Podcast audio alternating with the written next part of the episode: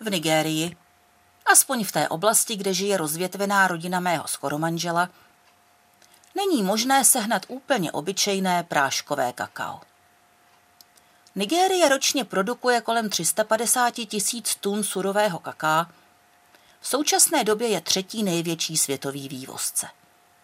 Přesto v Benin City práškové kakao nekoupíte. Koupíte jen kakao, které nejdřív navštívilo jiný kontinent a tam ho proměnili v předražené granko. A samozřejmě taky v čokoládu, která ovšem v Nigérii není moc populární, protože se ve vedru roztéká. Naše maminka má ráda obyčejné neslazené kakao a tak jí z Londýna posíláme stoprocentní kakaový prášek. Možná, že právě ten vyrobený z kakaových bobů vypěstovaných v Nigérii a rozemletých v Ázii.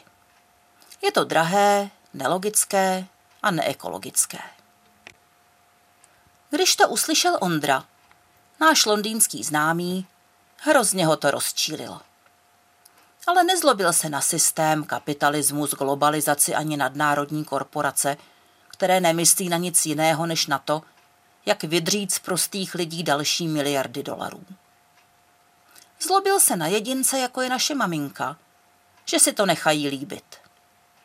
Proč s tím ty lidi něco neudělají, volal znova a znova. Já bych to teda nestrpěl.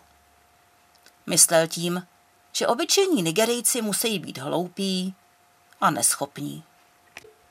A co bys s tím teda dělal ty? Tak zaprvé bych si stěžoval v obchodě. Myslíš na tržišti, řekli jsme?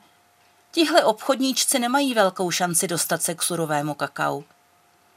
Co pak nemůžou zajet na plantáž, divil se Ondra. Smutně jsme se zasmáli. Plantáže čehokoliv jsou v téhle části světa obehnané plotem ze žiletkového drátu a hlídají je ozbrojení strážci. Všechno jde na export. U kaká i pohoných hmot je situace podobná. Nigérie v hojné míře vyváží oboje, ale běžný občan let kdy nesežene ani jedno, ani druhé. Tak proč s tím ty lidi něco neudělají? opakoval Ondra. V neděli, po prezidentských volbách v Česku, jsme se sešli, abychom si pogratulovali, že aspoň víte, kdo nevyhrál v prvním kole a zasmutnili si nad možností, že ve druhém kole vyhraje. Ondrova nová přítelkyně Jenny, rodilá angličanka, si Ondru přeměřila a nevinně se zeptala.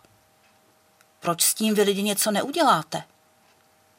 Ondra vsteky nejdřív zbledl, potom zčervenal. A co s tím asi můžem dělat?